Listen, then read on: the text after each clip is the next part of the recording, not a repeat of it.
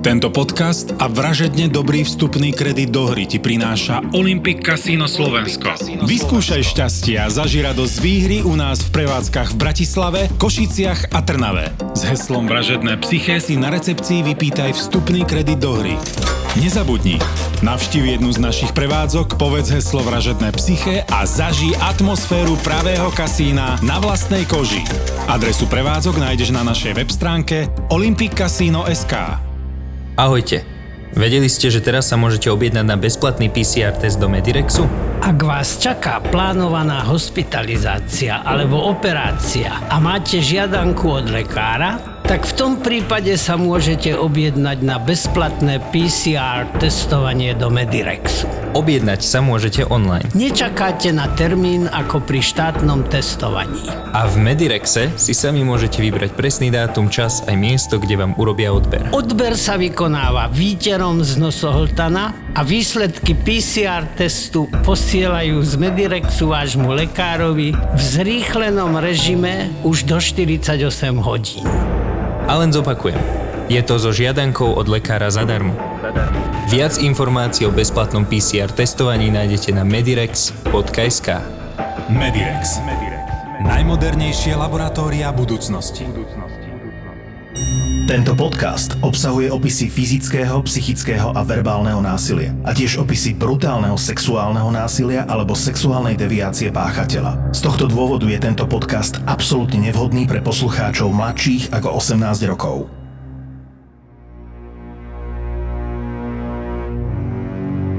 Ležali v kalužiach krvi na zemi. Obe ženy boli znetvorené na nepoznanie. Mali vyškriabané oči – u staršej sa obe oči našli v záhyboch jej šálu. Jedno oko druhej ženy bolo na schodisku, druhé ležalo pod jej mŕtvým telom. Pri hlave jednej z nich našli zakrvavený tlčík na meso. V rohu miestnosti bol ťažký cínový čbán. Aj na ňom bola nalepená zaschnutá krv a vlasy. Strašný pohľad na dve znetvorené ženy sa z večera do rána stal najdiskutovanejším zločinom Francúzska na začiatku 20. storočia. Veľkí francúzski myslitelia a spisovatelia Jean-Paul Sartre, Jean Genet či Jacques Lacan videli v tomto tragickom prípade vraždy symbol vyvrcholenia triedného boja vo Francúzsku. Dodnes mu myslitelia, filozofii aj spisovatelia a filmári venujú neobyčajnú pozornosť. Toto, že sa dialo v 20. storočí, že v tom čase v špičkovej kapitalistickej krajine, a to už nebol ten ranný kapitalizmus 19. storočia, to bolo 20. storočie, prvá polovica 20. storočia. Existovali také sociálne pomery a také triedne pomery, že skutočne to v mnohých častiach sveta nakoniec viedlo k nastoleniu komunistickej alebo pri najmenšom socialistickej diktatúry. Tento príbeh mohol osloviť mnohých špičkových hlavicových intelektuálov, či už spisovateľov alebo filozofov.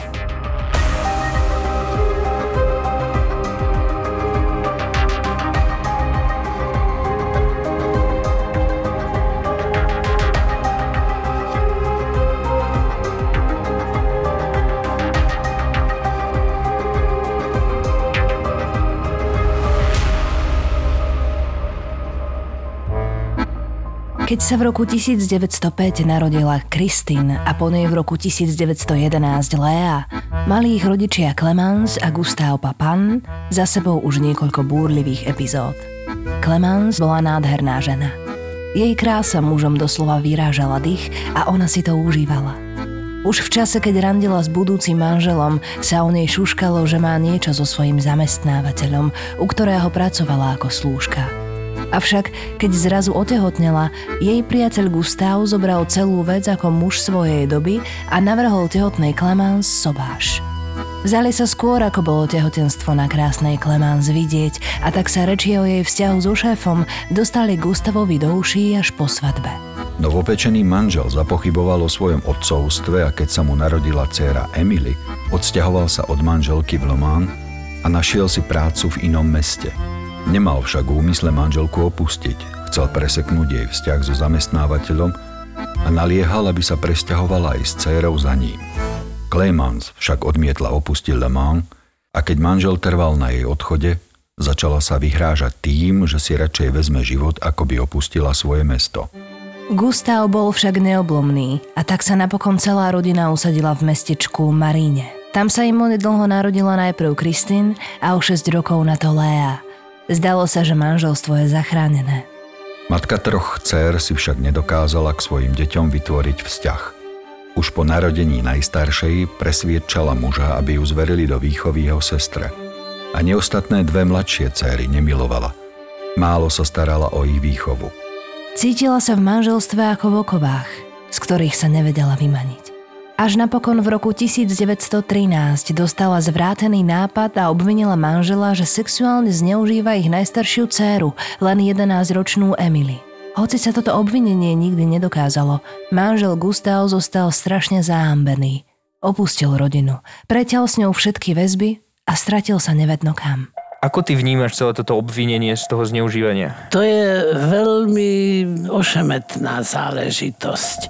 Domáce násilie, ktorému čoraz viac pozornosti sa venuje, môže byť zneužité z obidvoch strán. Z jednej strany je tu domáci násilník, ktorý v tej domácnosti vykonáva veci, tie nebudeme teraz rozoberať a je to zneužiteľné aj z tej druhej strany, že nepohodlného manžela sa môže rafinovaná a podlá manželka, partnerka zbaviť tým, že ho obviní zo sexuálneho násilia na nedospelej cére.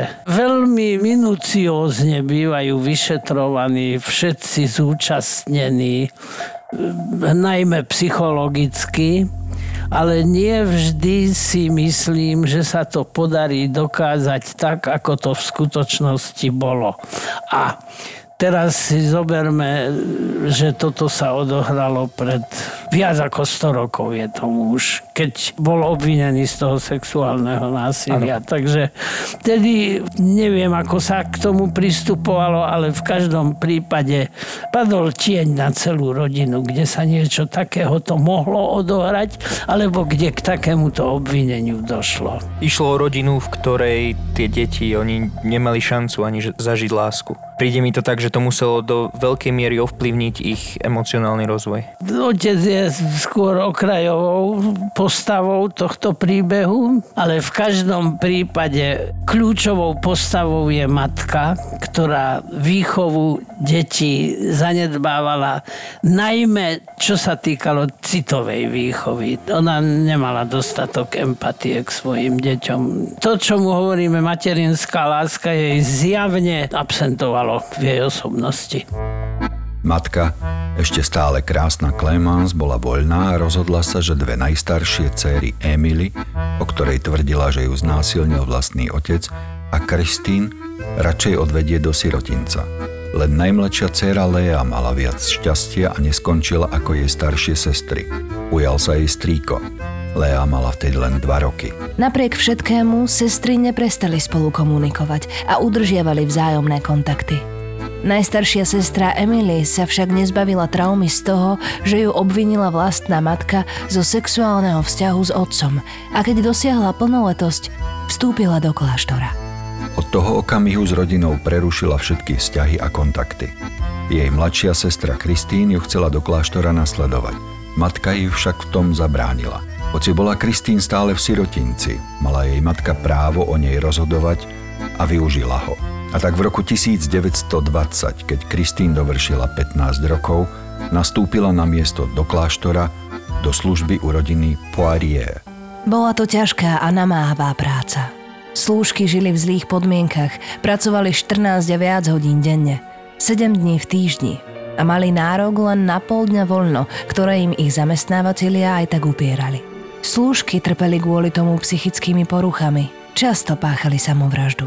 Kristín ona robila ako slúžka, vyšlo v tom čase veľmi psychicky náročné povolanie. Sám som zažil obdobie, kedy moja rodina pomocnicu v domácnosti mala. A to bola členka rodiny. Dodnes mám taký dojem, že ešte žije, mohla byť od 6-7 rokov staršia odo mňa a donedávna sme sa stretávali na hroboch. Pribehla ku mne, vyobímala ma, vybožkávala mucík môj. Intelektuálne sme si boli dosť blízki a veľmi sme sa mali radi. To znamená, že to bola úplne iná situácia ako situácia pomocnice v domácnosti, ktorá bola považovaná za plateného nepriateľa v rodine a pracovné využitie bolo absolútne ad maximum. To sa skoro ani nedalo vydržať. To pracovné nasadenie, do ktorého boli tieto dievčatá v tomto sociálnom postavení vrhnuté. Matka z Kristín obmedzila kontakty len na občasné listy. Aj tie napokon ustali a jedinou blízkou osobou sa pre mladučku slúžku stala jej o 6 rokov mladšia sestra Lea. Obe deti sa na seba pevne upli. Ich vzťah bol silný a tak hneď ako to bolo možné, požiadala staršia zo sestier svojich zamestnávateľov, aby prijali do služby aj mladšiu Leo. Vtedy už pracovala u rodín Lancelin. Bola to zámožná rodina z vyššej spoločnosti, a Monsieur René Lancelin i jeho manželka Leony a ich dcera Genevieve už mali vysokú mienku o pracovitosti staršej zo sestier a nepochybovali, že mladšia bude tiež prínosom pre ich domácnosť. Lea a Kristín začali pracovať a žiť spolu v rodine bohatého advokáta na dôchodku. Všetok čas odvtedy trávili len spolu. Žili v dome svojho pána, nikam ich to neťahalo – Nemali žiadne koníčky, dokonca ani priateľov a ani jedna si nehľadala partnera. Zašlo to tak ďaleko, že ľudia začali špekulovať o tom, či medzi nimi nie je milenecký vzťah. O to viac sa dievčatá izolovali od sveta. Mali len jedna druhú. Takmer s nikým sa nerozprávali a aj ich zamestnávateľia tvrdili, že po celé dni takmer vôbec neprehovoria. Ich mlčanlivosť akoby pripomínala rehoľnú službu – Nerozprávali sa dokonca ani medzi sebou. Jediné, čo si vymieniali, boli úsmevy. Prácu si však robili svedomito, neboli na ne stiažnosti a tak ich mlčanlivosť postupne zrástla s ich osobnosťami. Pre okolitý svet boli nemé. Prečo boli také zvláštne, také, že ani nerozprávali, či mohli trpeť nejakou diagnózou? Ten ich vývoj od narodenia sa uberal veľmi deformovaným spôsobom, takže aj keby boli bývali, mali lepšie genetické predpoklady, ktoré asi pravdepodobne nemali, pretože tá matka bola psychicky narušená, bola to zjavná porucha osobnosti, ale tá výchova, aj vôbec celý ten vývoj od narodenia narodenia cez útle detstvo, neviem, či vôbec nejaké vzdelanie dosiahli, asi pravdepodobne ani do školy nechodili.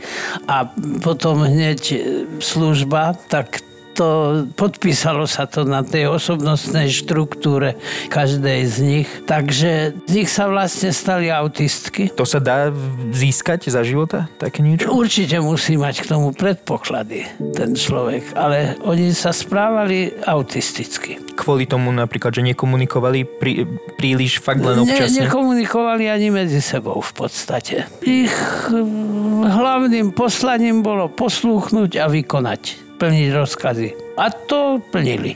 Samozrejme, feedback existoval medzi trojicou domácich a dvojicou služobníčok.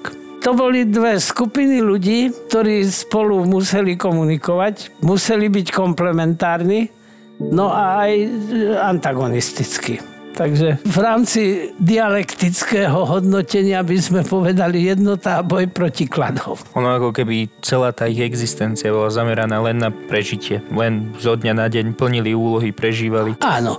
A tak to bolo ale aj zaužívané a oni ani iný scenár nemali, pretože nemali ani inú predstavu, že dá sa existovať aj inak. Ale pritom sa tej ich osobnosti, pretože predsa len to boli cítiace ľudské bytosti, tak sa hromadilo určité afektové napätie a nikde sa nevybíjalo.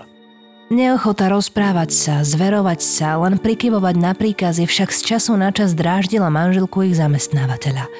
U Madame Leonie Lancelán sa navyše rozvinula depresia. Stalo sa, že upadala do smútku a v zápetí zostala podráždená. V takých chvíľach boli hromozvodom sestry, služobníčky. Nebolo výnimočné, ak zamestnávateľ na svoje služobníctvo nakričal, občas ho týral a neštítil sa ani bitky. V zlých okamihoch svojich psychických ťažkostí Madame Lancelin dievčata štípala, fackala a občas im dokonca búchala hlavu o stenu, aby im do nej vtlkla niektorý zo svojich rozmarov. Obe sestry sa držali svojho statusu, ktorý ich v spoločenskom rebríčku zaradil na najnižšie priečky a ich pánov na tie najvyššie.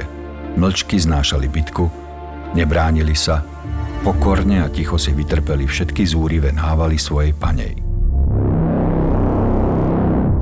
Po chvíľu sa vrátime do príbehu vražedného psyché, ale predtým vám chceme odporúčať OMV Card. Zbierať a kontrolovať bločky za tankovanie do firemného auta to býva taká otrava. Bločky z OMV teraz nepotrebujete, lebo keď máte vo firme palivovú kartu od OMV, všetky účty za tankovanie zaplatíte pohodlne faktúrou a ešte dostanete zľavu. Máte firemné autá? Teraz môžete na OMV tankovať, tankovať a tankovať a pritom nepotrebujete platobnú kartu ani hotovosť a nezbierate bločky. Palivovou kartou platíte pohodlne faktúrou. Vyskúšajte palivovú kartu OMV pre vašu firmu. A teraz poďme späť do vražedného psyché. 2. februára 1933 navštívil misie Lancelán svojho priateľa. Mal sa u neho stretnúť so svojou manželkou a dcérou a spoločne mali večerať v príjemnej atmosfére domu ich rodinného známeho. Madame Lancelán a jej dcéra Ženevie využili takúto príležitosť, aby sa vybrali na nákupy. Chceli nové šaty a behanie po obchodoch im zabralo celý deň. Domov sa vrátili až večer. Mali naponáhlo, aby stihli ísť za pánom domu na večeru u jeho priateľa, ale keď prišli domov, zistili, že v dome vypadla elektrina. Zvolali služobníčky, Kristín a jej sestru Léu, aby zistili, čo sa stalo. Dostali bizarné vysvetlenie. Prúd vraj vypadol preto, lebo sa Kristín vymočila na zásuvku. Madame Lancelin sa zmocnil amok zlosti a vrhla sa na sestry, aby ich potrestala. Kristín aj Lea znášali každú bitku so sklonenou hlavou. Bolo im jedno, ako veľmi ich byli. Vždy. Ale v ten deň sa v nich niečo zlomilo. Psychický stav panej domu, Madame Lancelán. Čo to bolo? Bolo to nejaký druh maniodepresie? Lebo u nej sa striedali také dve hlavné nálady. Dobrá a zlá. Skôr to bola e, periodická depresívna porucha s takými dysforickými, rozladenými, podráždenými fázami, v ktorých mohla ona e, byť aj dokonca agresívna a tá agresivita sa vybíjala práve na poruke súcich ľudských bytostiach, ktoré boli na to priam sa zdalo, že ako stvorené. Druhá vec je tam ale to vymočenie sa na tú zásuvku, tak tomu neviem, nejako rozmýšľam nad tým, odkedy tento príbeh poznám a nejako to neviem zaradiť. Mohla to byť nejaká náhle sa vynorivšia pomstychtivosť, pretože to afektové napätie sa v týchto dvoch dievčatách zbieralo roky. A takto sa k ním tí ich domáci správali, tí ich zamestnávateľia, nazvime to zamestnávateľmi. A pretože predsa len sú to určitými citmi, možno menej rozvinutými, ako býva zvykom, ale predsa len rozvinutým citovým životom. Tam musí to afektové napätie narastať, ono sa nikde nevyvíja a to už mohlo začať tým, že sa vyčúrala na tú zásuvku, pretože to je niečo úplne neobvyklé. Sa v nej čosi objavilo, že teraz, teraz toto urobím, pretože aby ste mali priek lebo vedela, že keď sa vrátia, tak budú to svetlo potrebovať a svetlo nebude. Ale to je naozaj len veľmi hypoteticky som si to vykonštruoval. No a to, že agresívna explózia zamestnávateľky vyvolala takúto reakciu, úplne dovtedy neobvyklú, tak to mohlo znamenať, že práve tam sa už niečo v psychike sa začalo hýbať v tých dvoch služobných a potenciovalo sa to, až vystupňovalo do veľmi znetvorujúco homicidnej aktivity. Napadlo mi, že či je nejaká korelácia medzi tým, že keď trízniteľ trízni svoju obeď, dajme tomu, v tomto prípade to bola tá pani domu, keď tríznila tieto dve služobníčky, či nepodnecuje vyššiu mieru násilia ten fakt, že tie služobničky boli také apatické, tak ticho ano, znášali ten trest? Áno, samozrejme, to je komplementárna záležitosť, aj antagonistická, aj komplementárna zároveň. To sa doplňuje medzi týmito dvomi skupinami ľudí dochádza k spätným väzbám. Čiže čím menej sa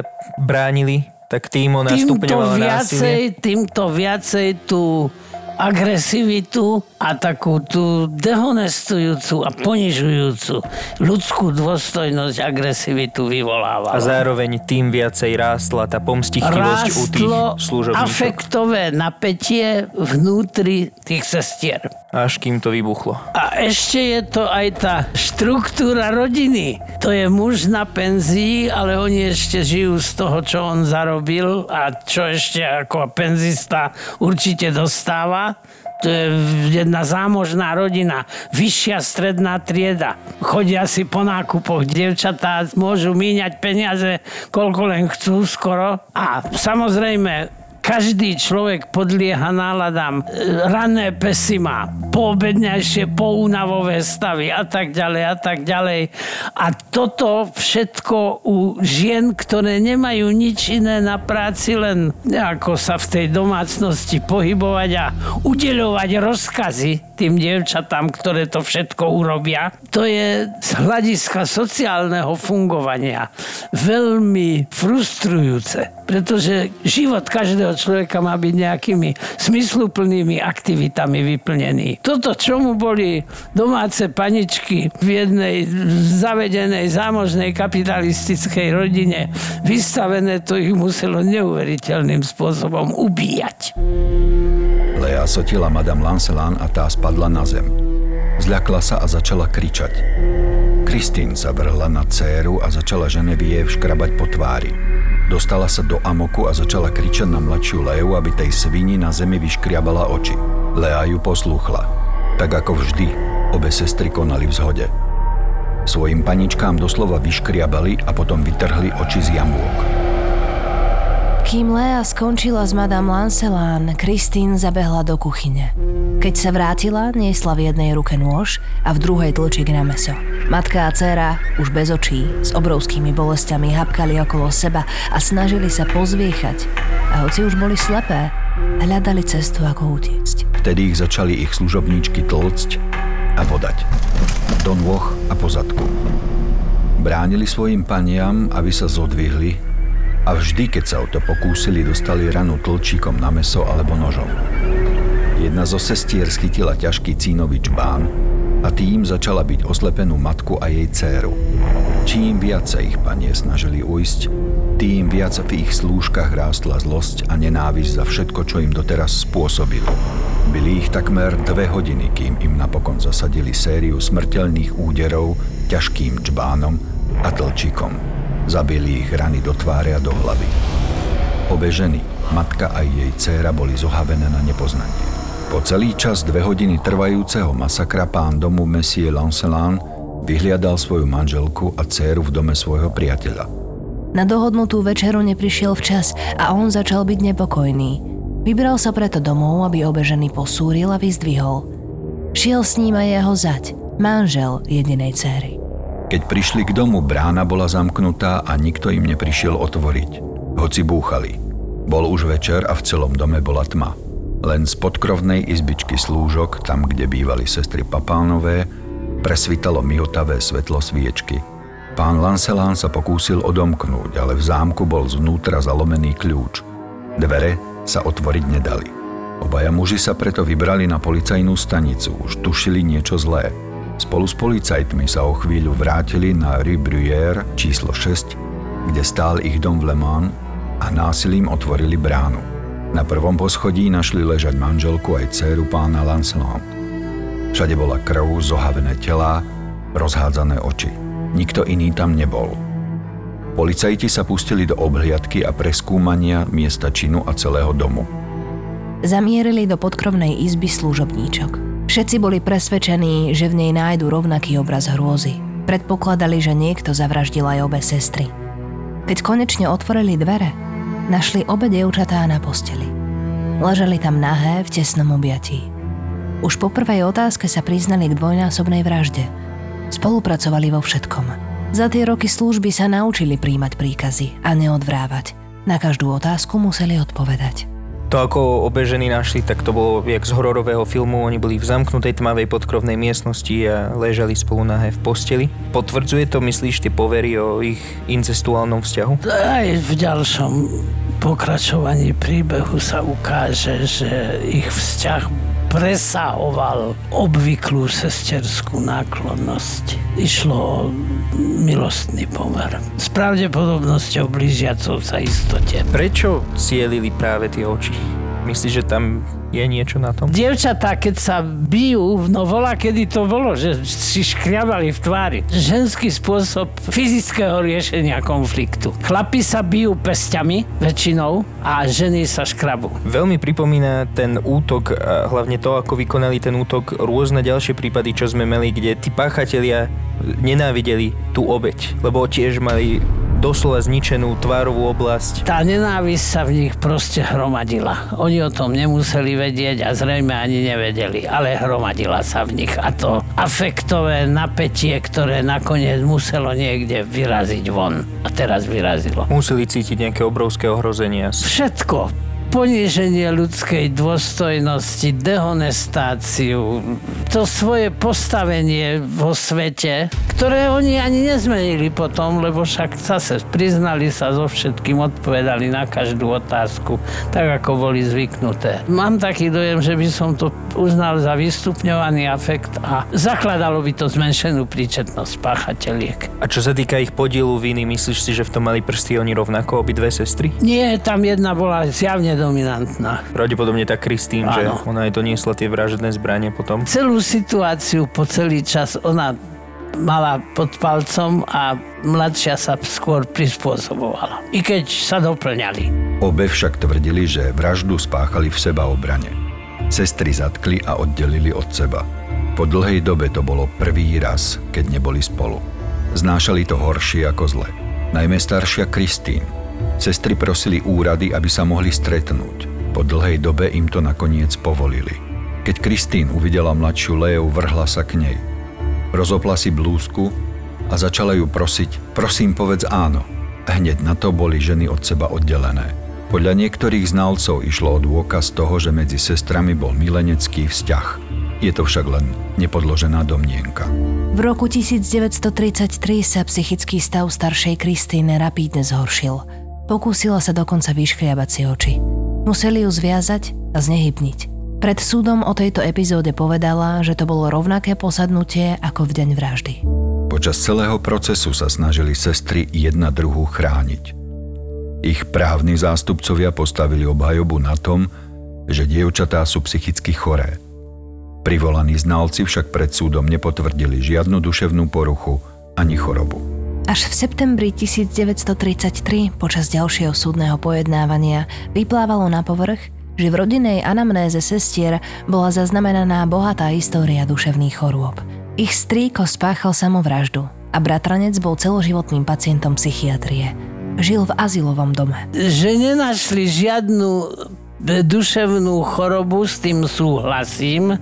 To nebolo procesuálne ochorenie, nebola to psychóza. Bol to afektový stav, ku ktorému dochádza veľmi často najmä u porúch osobnosti a o poruche osobnosti u obidvoch týchto dievčat sme oprávnení hovoriť, pretože oni boli neštandardné osobnosti asi genetická výbava ich bola taká, o tom svedčí rodinná anamnéza, ovšem to by nič neznamenalo, ale nemôžeme pripustiť, že ani žiadnu psychickú poruchu. Psychickú poruchu tam znalci mali nájsť. Skôr by to svedčilo o povrchnom vyšetrení a bol spáchaný zločin, ktorý spáchali takto nízko postavené, opovrženia hodné páchateľky, tak takýmto spôsobom sa k veci pristupovalo. A potom pri tom druhom pojednávaní, tam skutočne ten duševný stav bolo treba veľmi seriózne vyšetriť.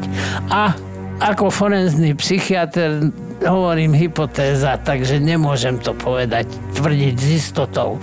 Ale myslím si, že by som to uznal za vystupňovaný afekt, ktorý zakladá zmenšenú príčetnosť v tomto prípade. Taká oficiálna diagnoza v tomto prípade, myslím si, že dobová, ku ktorej som sa dostal, tak hovorí, že Kristýna Lea trpeli tzv. zdieľanou paranoidnou poruchou. Súhlasím. Je to indukovaná paranoidná porucha. Ako to ovplyvňuje celý ten priebeh? E, no, v každom prípade to zakladá zmenšenú príčetnosť. A nemôže tým pádom byť trest smrti. Oni neboli citovo úplne vymetené, tieto dve dievčatá. Oni určitú citovú výbavu mali. Celý ich život svedčí o tom, že ju mali. Napríklad aj ten cit jednak druhej. To tiež je prejavom toho, že nie sú úplne atrocitné.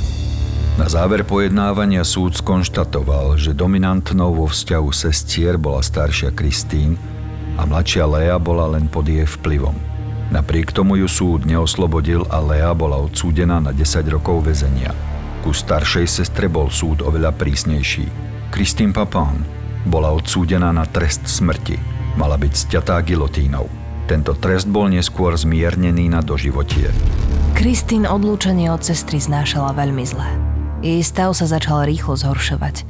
Žiadala, aby mohla vo vezení svoj trest zdieľať spolu s mladšou Léou. Nevyhoveli jej a jej stav sa zhoršil ešte viac. Prestala jesť a podľa záznamov sa u nej začali opakovať pravidelné záchvaty šialenstva, ako to napísali dozorcovia. Z väzenia ju preto museli previesť do Ústavu pre duševne chorých v Rén.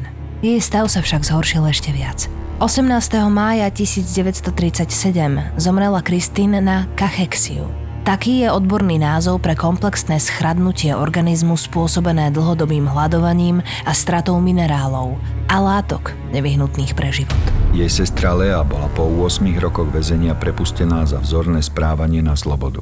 So zmenenou identitou žila v meste Nán. Tam sa k nej pridala konečne aj jej matka – pracovali ako hotelové slúžky. Podľa niektorých zdrojov zomrela Lea v roku 1982.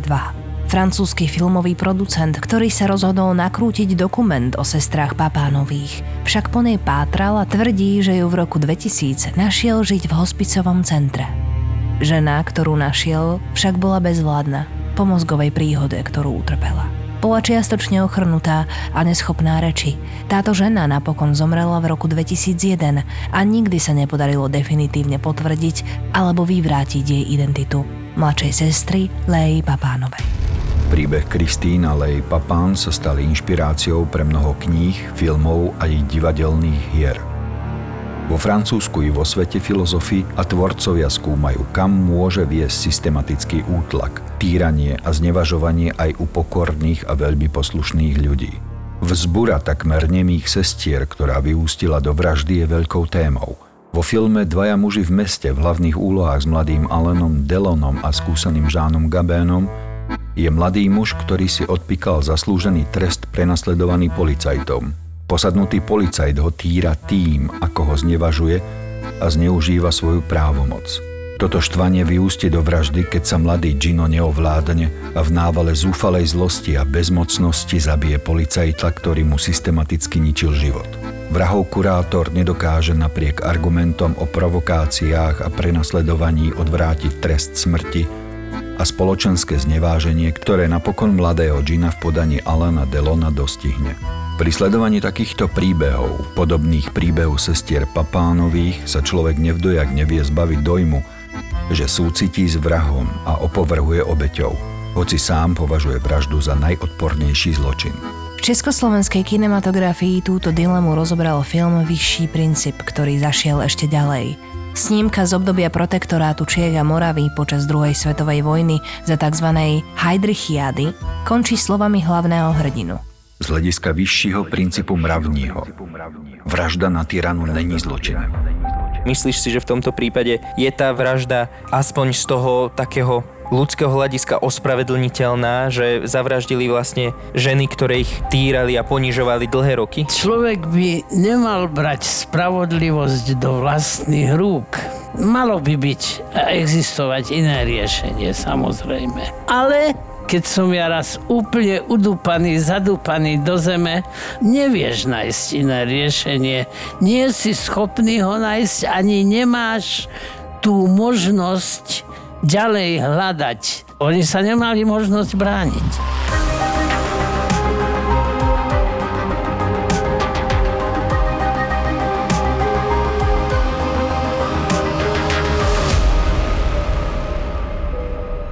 Neboli to oni, starec a smrť, kto tu páchal hriech. Ale na tom teraz už nezáležalo. Boli proti tej presile sami. Žiadne dobro nevideli. Len malú včelu, ktorá priletela odkiaľ si z boku. Ťažko bolo povedať, čo je z boku, proste ju zrazu obaja zaregistrovali. Letela pomaly a placho. Nikdy viac sa neodvážuj postaviť sami. Z pohľadu na včelu ho vytrhol burácajúci hlas. Pozrel sa späť na smrť. Kľakla si ešte nižšie. Chulila sa pred hromovým hlasom, ktorý ju tlačil k zemi. Čela letela za svetlom sviečky. Ďalší porív vetra ju takmer sfúkol a starec sa pristiehol pri tom, že zrazu nevie, čo si má želať. Či to, aby sviečka nezhasla, lebo vedel, že je svetlom chlapcovho života, alebo aby vietor sfúkol plameň, aby v ňom včela nezhorela. To bol úryvok z knihy, ktorú môžete darovať niekomu na Vianoce s tým, že ju napísal ten istý chlapík, ktorý píše scenáre k podcastu Vražedné psyché. Keď ju budete hľadať v knihkubectve, pýtajte si hnusnú.